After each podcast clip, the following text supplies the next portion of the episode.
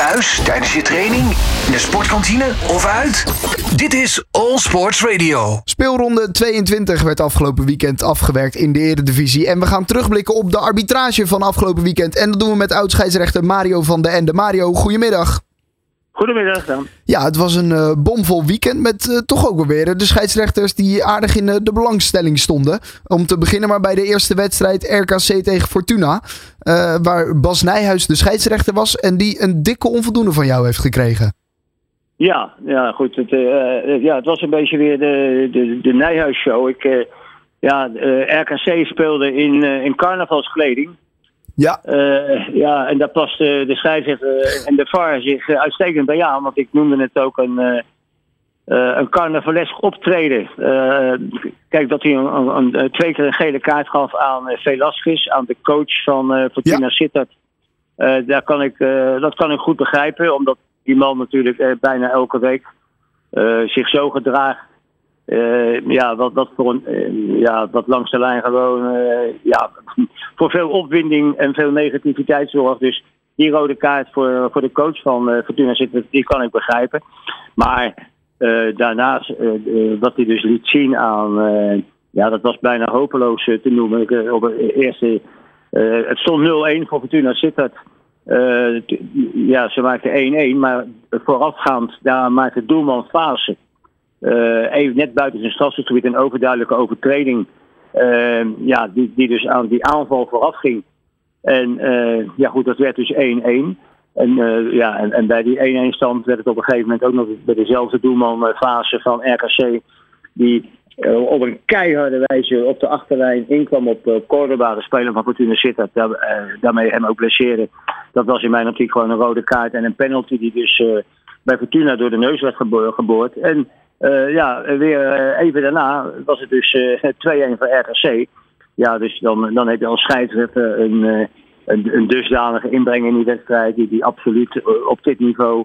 Ja, dit, dit, dit, dit kan gewoon niet. Nee, hoe kan het dan dat zo'n VAR daarbij ook niet uh, nou ja, goed kan optreden? Is dat dan toch omdat uh, Nijhuis, een scheidsrechter die we kennen als iemand die veel door de beugel laat, of dat nou goed of fout is?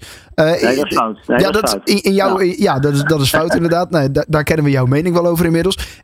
Is zo'n VAR er dan toch gevoelig voor om te denken, hey, ik ben nu de VAR van Nijhuis, ik laat het ook maar een beetje gaan? Nou, dat zou kunnen. Dat was ook een beetje mijn conclusie die ik ook gisteravond nog met, uh, na de wedstrijd had bij Excelsior tegen NEC. Ja. Uh, het, het lijkt net of er dus uh, onderling bij die scheidsrechters, die dus ook als VAR optreden, een soort akkoordje is afgesloten. Weet je wel, van laten elkaar ja, toch niet te veel interruperen, weet je, dat, en, en, elkaar niet te veel, ja, nee, laten we elkaar een soort rugdekking geven. Weet je, dat je, ja, maar ja, als je dus zo gaat werken, uh, zoals dus uh, en bij RKC Fortuna en bij uh, RKC NEC gisteren, ja, dan denk ik bij mezelf, dan kun je, dan kun je net zo goed die vader prullenmand ingooien, want dat, dat heeft totaal geen nut dan. Nee, nee, je, je zei al eventjes, Excelsior NEC, dat was de laatste wedstrijd van dit weekend. Ja. Daar, nou ja, ging het er ook nogal stevig aan toe? Ja, heel erg. Maar er zaten nog wel een paar andere situaties ook, als ik die eerst even nog ja. kan, kan noemen.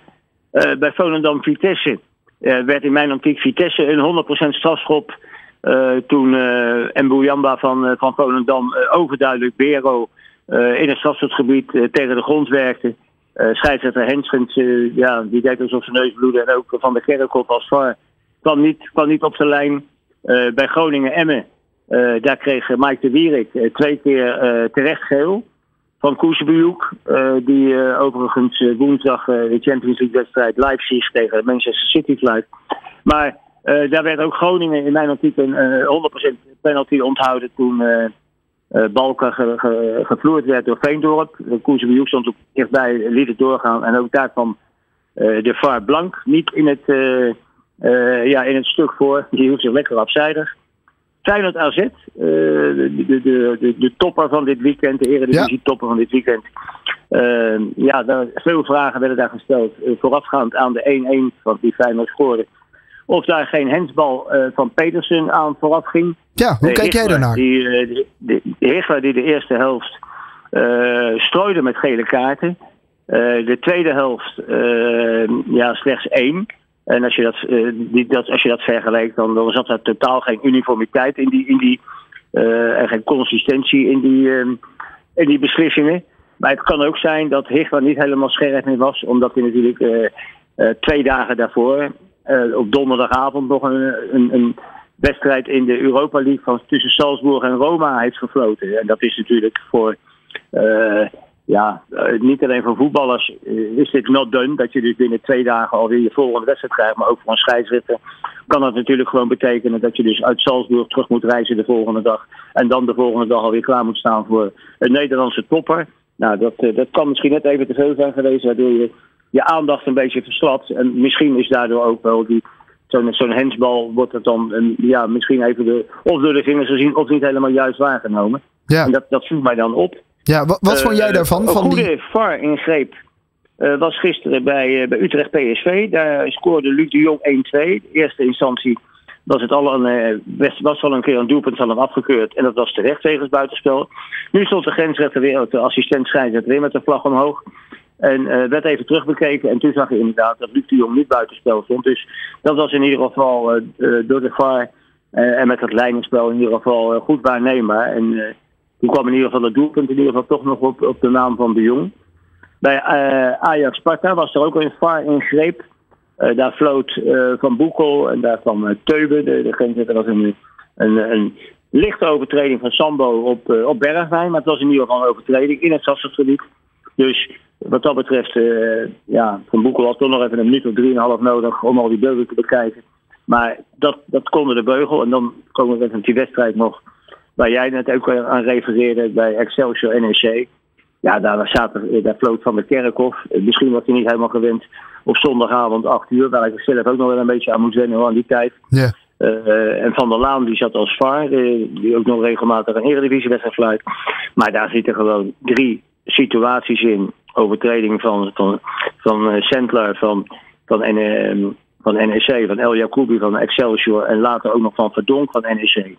Dat zijn gewoon ja, schoolvoorbeelden van rode kaarten. Ja, en, en die niet gegeven worden. En dat, dat zijn voor mij onbegrijpelijke dingen op, op dit niveau. En eh, ja, daar, daar, zal, daar zal ongetwijfeld over gesproken moeten worden. En dat zal voor deze scheidsrechter en VAR, maar dat is hetzelfde geldt voor, eh, voor de wedstrijd bij Fortuna eh, tegen, eh, tegen RKC ongetwijfeld weer een staartje krijgen. Want ja, dit, dit verwacht je gewoon en dit mag je niet verwachten op eredivisieniveau. Nee, nee, het is een bepalende rol die de scheidsrechter dan ineens krijgt. Terwijl eh, ja, we jou toch kennen van eh, de uitspraken dat de scheidsrechter in dat opzicht onopvallend moet zijn eh, aan zo'n wedstrijd. Nou, nee, hij mag van mij heel, hij mag van me opvallen, maar dan in positieve zin. Ja, ja oké. ja, nee, ja, goed. Dat dan Dat is wel, ik, ik, ik hoor ook wel eens zeggen van, ja, de scheidsrechter hebben we niet gezien vandaag, dus dan is die goed. Ja, ik zeg juist, een goede scheidsrechter, die, die valt natuurlijk ook op. Ja, ja, een- een goede scheidsrechter die valt inderdaad in, in de positieve zin op. Ja, Ehm, en, d- en, en die zorgt er ook voor, en die zorgt er ook voor dat het spel en de spelers zich beter kunnen ontwikkelen. Ja. ja, dan toch nog eventjes teruggaand eh, naar die wedstrijd eh, van eh, Feyenoord tegen AZ. Daar inderdaad die, die hensbal van Pedersen. Eh, ja, die stuitte er twee keer op zijn hand. Eentje was wel langs het lichaam, maar die eerste keer niet. Hoe, hoe kijk jij ernaar, naar zo'n situatie? Nou ja, als je daar, als je daar voor hensbal fluit, dan, eh, dan zal ongetwijfeld niemand iets zeggen. En, eh, en nu zegt iedereen wel wat, omdat hij juist eh, twee, twee keer, omdat hij bal twee keer op zijn hand stuit. En waardoor de, de bal gecontroleerd wordt, waardoor en de bal onder controle krijgt en de aanval voortzet. Ja. Dus ja, dan, dan heb je toch, dan heb je in ieder geval een voordeel van die. kijk, als hij, als, hij, als hij hierna een doelpunt maakt, dan wordt hij afgekeurd omdat hij daarvoor een hensbal heeft gescoord. Snap je? Dus dan eh, een hensbal heeft gemaakt. Dus dan, eh, ja, ik, ik had hier eh, waarschijnlijk wel voor gefloten als ik het gezien had. Ja, oké. Nou, dan eh, is die ook recht gezet. Eh, kunnen we nu overgaan naar de cijfers? Wie is de beste scheidsrechter van het seizoen? Dat bekijken we eerst per week. Dit is by far de beste scheidsrechter van de week. Met Mario van den Ende. Ja, Mario, we zeiden het eh, aan het begin al. Eh, Bas Nijhuis kwam eh, als slechtste uit de bus met een eh, 3,5. Maar welke scheidsrechter heeft er het beste gedaan eh, het afgelopen weekend? Nou ja, er zijn er natuurlijk eh, een aantal, ja, daar zeg ik Nijhuis en, Van de Kerkhoff, die in mijn optiek gewoon door de, door de ondergrens zakten op eredivisieniveau. En, maar er zijn er ook in ieder geval die een aantal die hun hoofd wel boven water hielden. En, dat zijn er zelfs eh, vier die eh, met hetzelfde cijfer eh, bij VAR is beste scheidsrechter van de week Uh, Koesebujuk, Makkeli, Oostom en Lindhout. Die, die scoren in ieder geval wel voldoende. En, ja, en, en, voor de rest denk ik dat, dat er in Zeist toch wel weer eens een keer goed geëvalueerd moet worden. Hoe deze competitieronde is, is afgerond. Ja, en Guzebujuk, die gaan we afgelopen of komende week dan nog in actie zien op Europees niveau, zei jij, ja? Ja, ja, dat is bekend. En uh, er zijn uh, de wedstrijden van donderdag voor de, voor de Europa League, dat is nog niet bekend. Dat wordt morgen bekendgemaakt. Dus en daar heb je ook nog kans dat er iemand bij zit. Ja, nou goed, dat uh, gaan we allemaal in de gaten houden. Voor nu, dankjewel Mario van der Ende. Ja, als ik nog even, toch nog even oh, mag, ja? nog reclame mag maken voor het programma Bloed, Zweet en Tranen. Want dat wordt vrijdag weer uitgezonden. Uiteraard. En daar is oud voetbal international Arthur Numan onze gast. Kijk, Arthur Numan, die hebben we aanstaande vrijdag in bloed, zweet en tranen. Goed, dat gezegd hebben we. Mario, dankjewel hè. Oké, tot volgende week. All Sports Radio.